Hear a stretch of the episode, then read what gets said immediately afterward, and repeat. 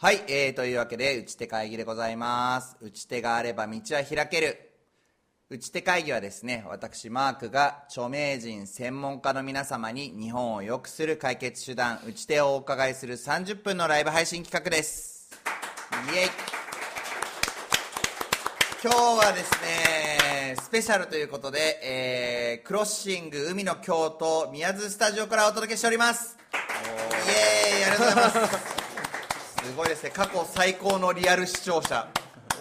はい、というわけで、ちょっとじゃあ、えー今日特別編ということで、僕なんでこんな格好してるかっていうと、あの、みんなでね、お揃いのつなぎを着てですね、あの、実はスタジオのこう、作り込みをみんなでやってたんですけれども、えー今日はそれで、えーこちらの会場からお届けしております。じゃあちょっと、軽くスタジオを紹介させてもらいましょう。じゃあちょっと軽くパンしていただいて、はい。こんな感じですよ今回単管で作り込んでるんですけどはいここです。よ見えるかな？そうなんですね。こっち側が演者さんの席でですねこう3人まで座ることできるんですけど こうやって、えーリモートの環境をですねリモートじゃないこのディスタンスを保ちながらですねうまくやれるような設計にしております。はいそしてですね、えっと今度はですねエンジニア側。はーいこんな感じです。エンジニアいいよーすごいですね。触ってるような触ってないようなっていうこうね、はい、こんな感じでたくさんのモニターと、えーパソコンが並んでこれで、えースタジオをやらせていただいております、えーぜひですね見学したい方いらっしゃいましたら Google マップでですねクロッシング、えー海の京都、えー宮津スタジオを検索していただいてそこからお問い合わせいただければと思います。はいというわけで本編の方戻りたいと思いますが本日ですねゲストの方にお越しいただいております。矢野さんありがとうございます。お願いします。矢野さんのご紹介スライドが1枚あると思うのではいありがとうございます。今日91回目でございます。ありがとうございます。イエーイ普段ね配信してこんなに拍手とかないんで 最高ね。最高に楽しいですね。あの、はいえー現代の百姓的生き方の打ち手ということで、えー株式会社まさに百姓ですね。あのこれは音違って漢字がこういう字なんですよね、はい。株式会社百姓の代表取締役の矢野大地さんにお話をお伺いいたします。よろしくお願いしおます。願いします。はいというわけで行ってみたいと思います、えーもうね新鮮ですね。ここら辺クロッシングとかね。切り替えとかね今ね楽しくてみんなやってたけど そうそう。こういう感じでやらせてもらってます。はい、えーというわけでですね、えー矢野さん、えー、とまず自己紹介からお願いしてもよろしいでしょうか、はい、はじめまして、はい。矢野大地と申します。えー株式会社百姓の代表をしております。えっ、と、私、あの、18歳の、まあ、高校卒業まで、あの、宮津市の方に、あの、住んでまして、で、10年間、あの、大学進学とともに、あの、高知県の方に、あの、行ってたんですけども、えっ、と、ちょうど昨年の3月ですね、あの、宮津市の方に U ターンで帰ってきまして、えー、と百姓という会社を作って、で今は、えーとまあ、レモンの、えー、と栽培とまたあのレモンに関連した、えー、と飲食店の経営とあと、えー加工場の運営っていうのをあのする、まあ、会社の運営をしています。はいありがとうございます、高知に行かれた後は、もうその後すぐ戻ってこられたような感じなんですかね？えっと、4年間大学、あまあ休学してたんで5年間なんですけど、大学行ってまして、はい。でそこから高知県の方でまた5年、はい。あのーまあ、自分で、えっと、事業をしていあてそうですか。はい、であの U ターンで帰ってきたっていう形その5年間はそのはい。農業系のお仕事をされてたんですか、あ農業とはちょっと関係ないんですけどもまあ、農業もあの関連した、えっと、人材育成の会社をしてましてまあ、空き家を使った古民家を、あのリノベーションして、えっと、シェアハウスにしたりで中長期で滞在できる場所と,、はい。えっとその地域の中のさまざ、まなその課題につながるような、まあ、特に農業とかは多かったんですけど、えっと人材を、まあえー、とそのシェアハウスに住んでいただいて、えーとまあ、長くて1年ぐらい滞在できるようなスペースの運営っていうのをやってました、あそうなんですね、はい。じゃあまあご実家を、はい。まあ、農家としてお継ぎになられる前に、はい。えー一回そういう外であの事業をおやりになられてそれからまた U ターンしてきて、さらに自分の会社も作られたっていうそういうような感じなんですか、ね、そうですね。は、はいいありがとうございます。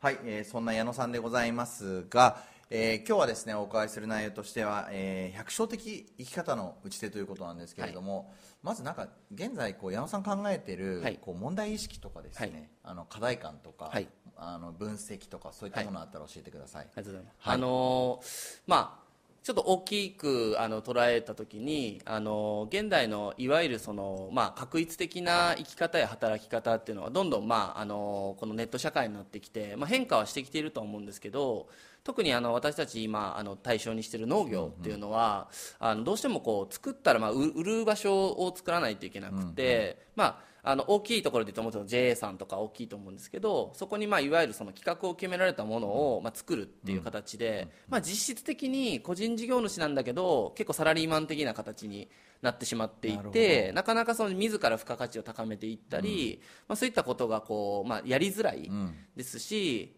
あのまあ、農作物ってすごくあのなんかどこでも同じものがある意味でそこそこできてしまうので、はい、そのまあ、付加価値をつければもっと高く売れたりしてもっとなんていうんですかねこうこだわればこだわるほどいいものは作れるんだけど、まあ、逆に言えばこだわらなくてもいいっていう状況が、まあ、あるというところに対してもう少しこうあの、まあ、生き方働き方っていう多様性とあのベースにしながら農業農家をされる方の、まあ、収入源の多様性であったりとか、まあ、それを機にいわゆるこう付加価値を高めていくような農業を、あのこの宮津でやってい,、ただけるような環境を作りたいなっていうところで、はい、今会社経営やってるっていうところです、ね、そういうことですね。やっぱりだから今割とその、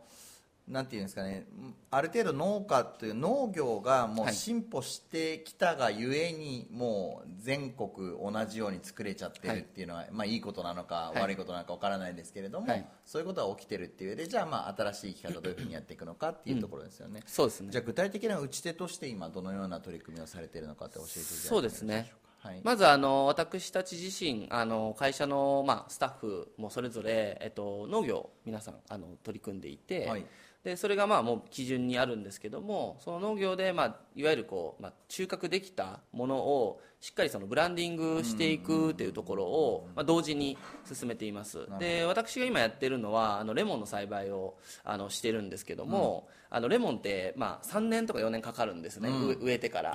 そう。あのまあリアルな話で言うと取れるんですけど、うん、取ってしまうと木が大きくならなくって、うん、将来的な収量がすごく下がってしまうんですよ。なので、まあ、心を鬼にして花取ったり、うん、実を取ったりしてるんですね。毎年毎年。なんか木の本体に栄養を回すためにそうですね、はい、なるほどなるほど。それで、まあ、あの3年4年待つんですけど、まあ、ぐっとこらえて待っててできたら売るだけではなくって、そのレモンを作っているということを発信しながら、う。ん、まあ、その美味しいものを作れるなら、はい、いずれ自分のところでそのレモンを消費してもいいわけじゃないですか。うん、ということであの会社の方であのキッチンカーの運営をしてまして、うん、今レモネードのお店まだ名もなきレモネードというレモネードのお店を、はい、はい、経営してます。なんかいわゆるそのプロセスエコノミーじゃないですけどね、はい、今こういう段階でああいう段階でっていうのを矢野さんが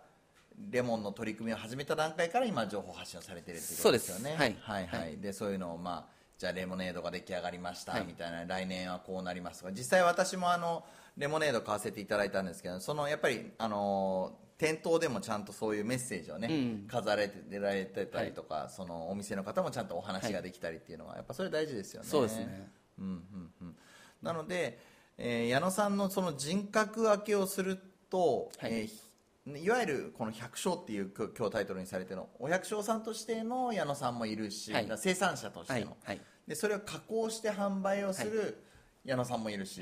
で6次化していくような矢野さんもいるみたいな。そうですね。だからその矢野さんと農家としての矢野さんと、い。まあ、いわゆるこの百姓っていうプロデュース会社としての矢野さんはまた違うわけですね役割が。あそうですね。はい、はい今どのくらいの農家さんと一緒におやりになられてるんですか、えっと、今3人のはい、あのメンバーが、まあ、中心にはなってるんですけど、うんうん、あのまだちょっと商品化までいけてないんですけど、はい、現在あの準備している加工品の方は、うん、あのまあこの地域の、えっと、宮津だけではないんですけど宮津周辺の地域の、えっと、7社の農家さんから、その農作物を仕入れさせていただいて、やらせていただいてますね。はいあの先ほどお話ししたあのレモネードも、実はあの宮津のあの2つの,、あの蜂蜜農家さんから蜂蜜を仕入れさせていただいてて、それを使わせてもらってたりとか。面白いですね、はい、そうかじゃあもうやっぱりこう最近の潮流として、まあ、できるだけその地元であの取れたもののこう組み合わせでいろいろやりたいねとか、はい。こうまあ、例えばレストランで言えばマリアージュで言うとその地元の日本酒地元のワインとか地元のクラフトビールかける、まあ、地元のお食事みたいなことをやったりしてます、まあ、要はその全部レモネードを宮津のもので作ろうとしてるってことですよね。そうですね。はいはいはい、まあその地元だからいいっていうのはわ私たちの考え方としてはちょっと違うんですね実は、あのやはりそのいいものを作りたい、でそのいいものができた、いい理由がある、そこまでが、えっと、やっぱり重要だなと思っていて、そこに対してポジティブにやっぱ取り組める環境を作っていくっていうところがすごく重要だなって思っています、はい。なんで農家の個人のあの私たちとしても、はい。そのなんていうかなそういった、まあ、いわゆるこう外からどんな評価をしていただけるような農作物を作っていけるのか、っていうことをもちろん一生懸命考えますし、そういうことを一生懸命考えていただけるような同じような農家さんっていうのを今後増やしていきたいなっていうところがこの会社の役割かなと思って。そうですね。今のレモネードの蜂蜜の話で言うと結果良かったのが宮津の蜂蜜だったよってことですよね、はいそうですね。いいものを作ろうとしたらってことですよね、もちろん味だけじゃなくって、はい。ストーリーっていうのもねすごく重要ですし、はい。どういう形で取られているのか、どういう形で絞られているのかっていうところを、こう深掘っていくと、はい。結構やっぱりこう農家さんそれぞれのこだわりがあったりするんですね、なのでそういったものをまあ使っていくっていうところがあの、まあ、やりたいことはい。ではあります、今日ねあのー宮津のですねこの中にですね海の京都クロッシング海の京都スタジオって新しい情報発信の場所を作ったんですけど今日は情報発信も一つテーマとしてお話ができればと思うんですが、あのー情報発信じゃあ例えばレモネードの話に関して、今どんな情報発信を農家の人たちってやっぱ生産者さんである農家の人たちってなかなか情報発信できてないと思うんですよね。はい。情報発信についてどんな形でしょうかね。そうですね、はい。あのやはりあの先ほどレモンのまあ話をさせていただいたんですけど、はい。私たちの会社のまあ主たるそのコンテンツとして、まずレモンの栽培をしているというところを、う一個の大きなまあストーリーとして掲げさせていただいてるんですけど、なのでそのあくまでこうレモネードのお店で美味しいレモネードが飲めるっていうのはもう大前提として、ただその背景にはこの、まあ、ちょちょっと寒い寒冷地の中でレモン栽培しているというこういういわゆるチャレンジングなことに対して取り組んでいるよということをしっかりまあ SNS しっかりあの、まあ、今後ちょっと YouTube もやっていこうかなと思ってるんですけど、そういったところで発信をしていくっていうことを、あの心がけてやってます。なのであの、まあそのなんていうんですかねちょっとこう比較ってわけではないんですけど、まあ私たちあのキッチンカー始める前はあの曲がりのお店からスタートしちゃうんですけど、はい。あのインスタグラム、まあ、その時始めて、週末、まあ、2日3日しかあの運営してないんですけどつい先日あのフォロワー1000人を達成しまして、結構あの多分市内の飲食店の中では、あのなかなかのスピードでこうフォローしていただいているのかな、まあ、そこはあの先ほどちょっとお話しさせてもらったみたいにやっぱりその過程をしっかり伝えていくっていうことを、まあ、しあのやっているからなのかなというふうには思っています。あのよかったらその今インスタグラムのアカウントとか、あの皆さんにお知らせいただければと思います。えっと、まだ名もなきレモネードってあその多分ね出ましたね。下下のホームページの下の方に行っていただくと、えー今日はエンジニアのあ気合が違いますね。そのそそこですね。まだ名もなきレモネードのインスタのボタンをポチッと押していただくとはいそこですね。もう普段やらないもう大サービスのオペレーションで 今日はお届けしております。今日ね。アカウントが。ずっこけみたいな感じですけどねあの あの今今このね画面を出さない間にちょっと調整をしようとしてるんだと思いますけども。あのインスタの方であのあいやこれアカウントさ入れなくても出るはずなんだけどちょっとさそれ出ちゃってるけど大丈夫ですか？アカウント出て 大丈夫 新しいなライブならではですね。これいいですね。ちょっと新しいスタジオならではのこのねあのこのハプニングっていうのは最高でしたけど さっきはリハーサルでちょっとねあの iPhone のあの電源が落ちました表示みたいなのが出てしまったりとかね。あの今日バタバタでお届けしておりますけどすいません。ありがとうございます。インスタのねアカウントとかをね、はい。えー、とフォローしていただければと思いますが。はい。はい、じゃあやっぱりそのどうなんでしょう。やっぱりものづくりっていうところと、まあ、はい。情報発信とってやっぱかかるこうパワーが違いますよね。そうですね。こうお三方はとはいえ農家もやられてるわけなので、はい。まあ、そのものづくりっていうことを一生懸命やられてる中で、はい。その情報発信とかどうなんかどういう分担で会社としてはやられてるのかなみたいななので、えっとはい。会社のそのあやっぱり来ましたね。ごめんなさいあのメンバーの中の,、はい。そのいわゆるまあさ3人あの運営者がいるんですけど、あの立ち上げ創業当時から関わってくだくれている、あの女の子が一人いて、今ちょっとあの結婚で屋久島に移住してしまったんですよ。ただあの去年まで1年間いいてくれたんですね、はい。でその子に基本的にそのいわゆるこうあのこうコンセプトメイクじゃないですけど、はい。をずっとしていただいていて、はい。はい。まあ、その流れがあってあのその流れをこう受け継いでるっていう感じなんです、そうそう。なるほどですね。じゃあ最初その方が立ちああ可愛いですねアカウントすごいじゃないですか。ぜひフォローしてください。ああこれは。はい、お客さんのあの声をあの載せさせてもらったり、はい。はい、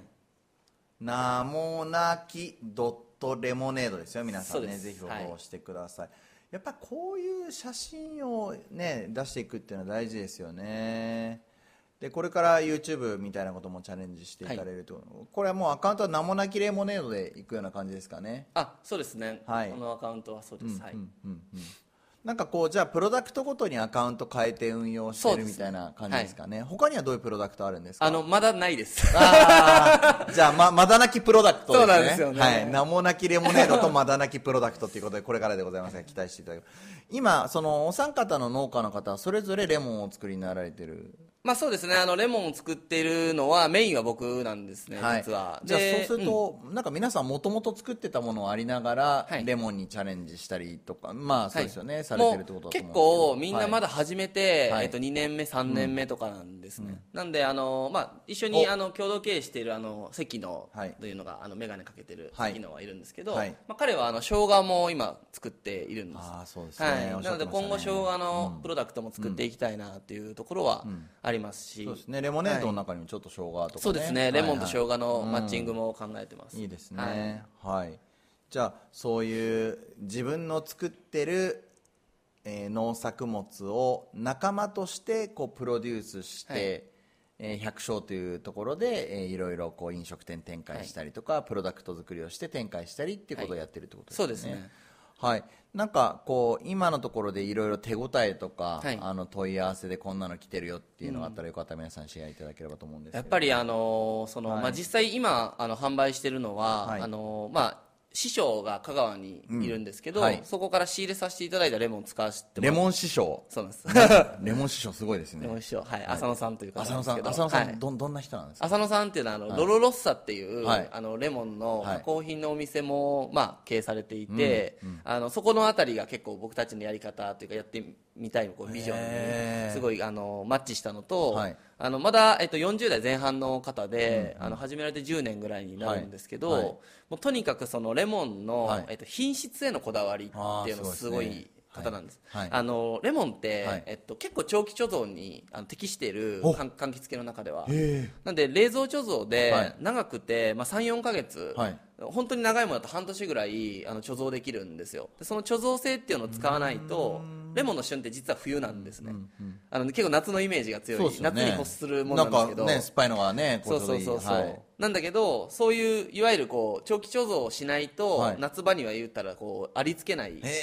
んなんですよ。知らなかった、はい、そう。なんでそのあたりの技術的なところとかも、そのまあ、結構レクチャーいただいていて、はいなのであのもうなんていうかな始める当初、まあ、3年ぐらい前から植え始めたんですけど、はい。まあ、もう、えっと、2月に1回ぐらいか、ん。あの現地に行かせていただいて、ずっと学ばせてもらってはい。はいやっぱこうレモン作る上でのこだわりでいうとなんかこう無農薬だったりとかなんかそういういろいろあるんですかね、そうですね、まあ、その農薬の有無っていうのは、あのやはりその、まあ、品質っていう部分というよりも、まあ、食の安全性っていうラインになると思います、ね。なるほどなるほど。はい。でそのあたりのそのなんていうかこだわりっていうところよりも、どちらかというとその、まあ、売りたい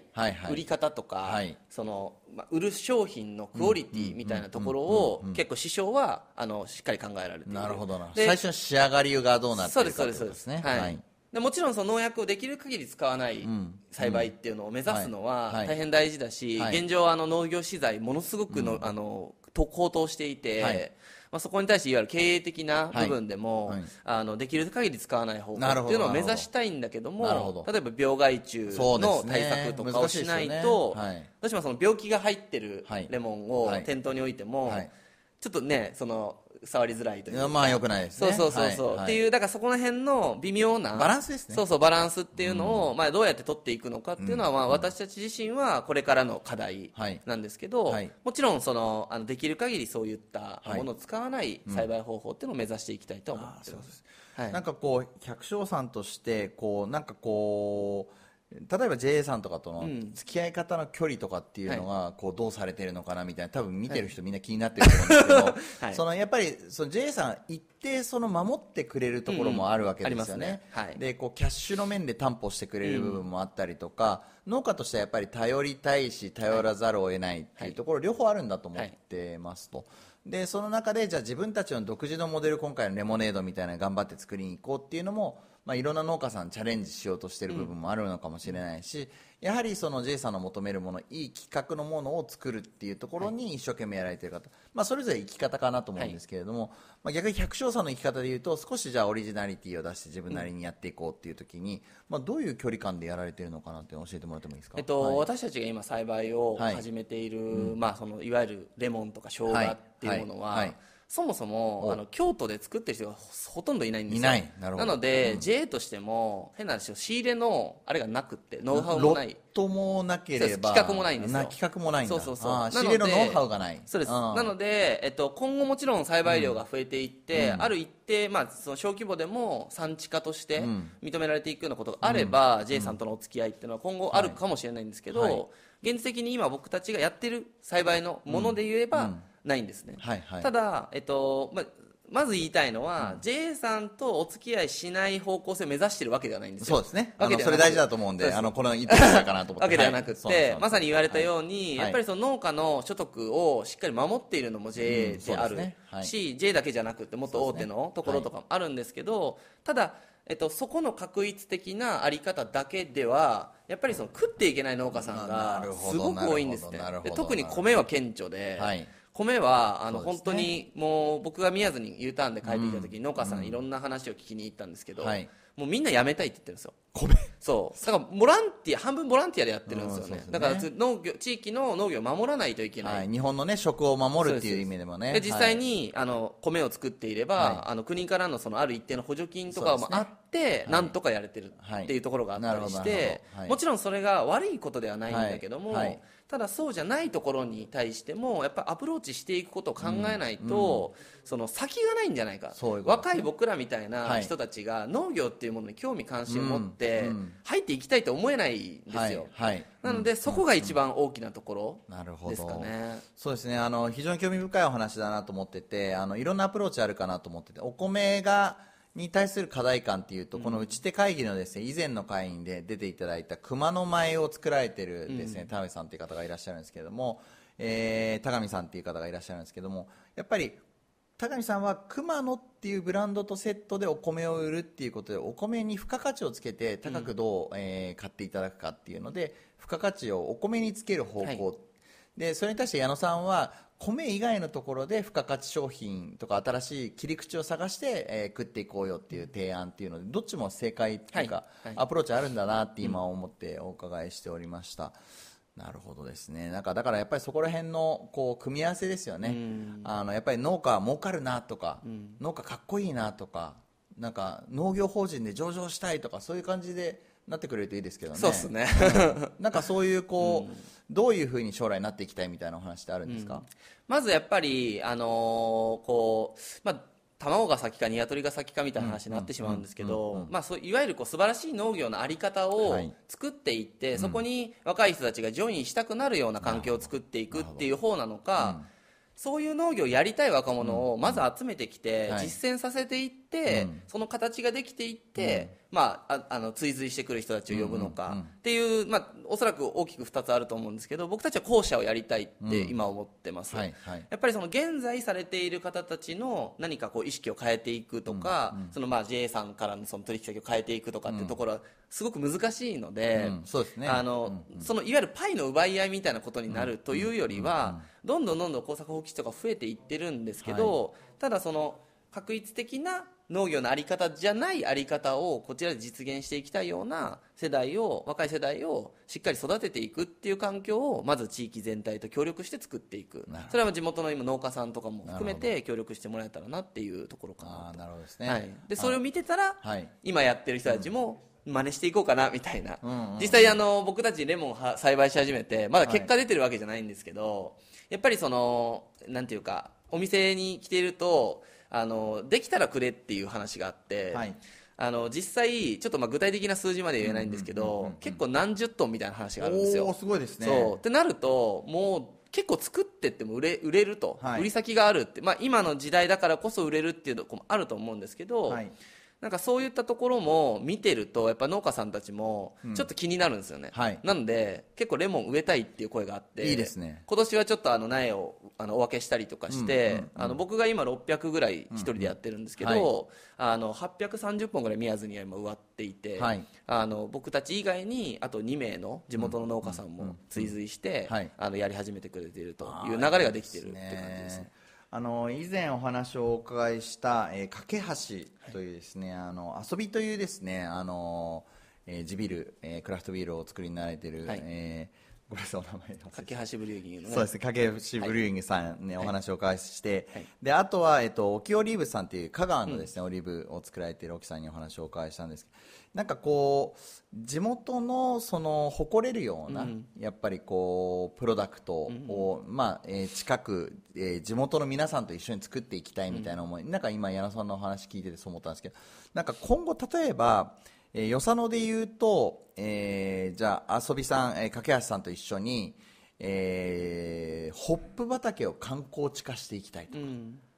で沖オリーブさん香川はもう今もうおやりになられていてオリーブ畑でのグランピングとかはい。やり始めたり、なんかレモン畑っていうとなんかいろいろかっこいいことができそうな感じするんですけど、なんかこう地元と一緒になんかそういう観光化していくみたいな、なんか割と酒蔵ツーリズムみたいなのがすごくあると思うんですけれども、なんかレモンを軸にしたなんか観光とか、あの周囲の皆さんとの今の例えば苗木を分けていきますよみたいな話以外にもあると思うんですがそういうところの取り組みあるんでしょうか？あもうまさにあの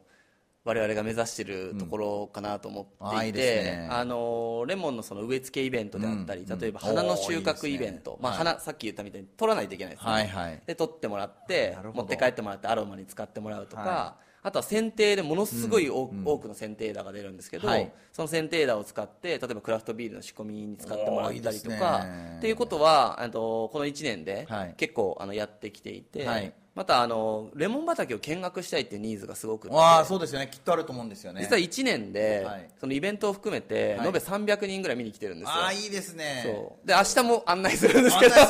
それなんとかして売り上げにしたいですよそうねですね。なんでまずは地元の人に知ってもらうっていうところをまずあのスタートで地元の事業者さんとかが例えばバーを経営されてる方がいずれそのレモン使いたいんだけど、君のところの畑見せてくれないかっていう話があった時に見せていったりとか、はそういったところはまさにやってますし、まだ実はあのキッチンカーで今レモネードのお店やってるんですけどはい。もともと畑にちょっと小さめの小屋を建てて、はい。そこでレモンネードのお店をやろうと思ってたんですよ。ああそれもいいですね。ただ農地法の問題あーとは宅建法とかの問題で、はい。えっと、やはりその、まあ、飲食物を提供する場所をするので農家レストランみたいな形ではないですね。とちょっと難しくってなるほど。はい。でぐるぐるっと回った時に、ん。あ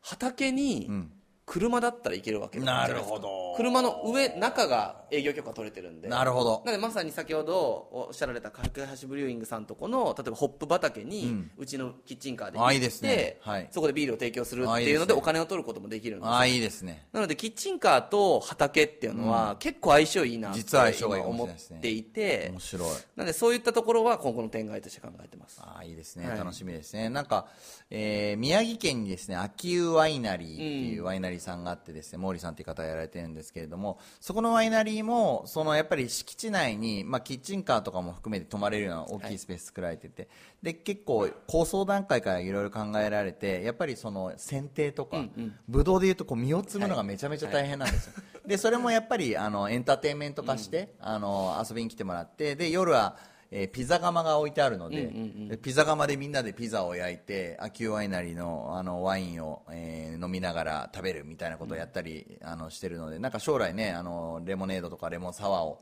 飲みながらピピザ食べるとか、はい。えーキッチンカーで他のものを取りながら食べるとかなんかそんなイベントやれるようになるといいかもしれないですね。そうですね。はいというわけであっという間にお時間の方は来てしまいましたが最後にじゃあまとめの方矢野さんにお願いできればと思っております。はい。まとめ。はいありがとうございます、そうですね言ってたやつですけどあっちゅう間。はい。早いですね。早いですね。はい。あのーまあ、私たちあの宮津の方でまだあの創業して2年目になるんですけどあのこれからまあ農業っていうことをベースにあの先ほどいくつかお話しさせていただいたような形であの事業展開をまあ考えているのでまずあの遊びに来たいとあの思ってくださった方がおられればあのホームページなりあのインスタグラムで連絡をしていただければあのまず宮津のあのコアな魅力をお伝えしながら美味しいレモネードを飲んでいただいたり美味しいレモンサワーを飲んでいただいたりというようなことをさせていただけるのでぜひ、はい、声かけてください、ありがとうございます。す。はいというわけで、えー、と本日はですね、えー特別編ということで、えークロッシング海の京都宮津スタジオからお届けしました。本日は百姓の矢野大地さんをお招きいたしました。矢野さんありがとうございました。ありがとうございました。お届けしましたのはナビゲーターでスターマーク株式会社林正勝でございました。日本の読むの世界へありがとうございました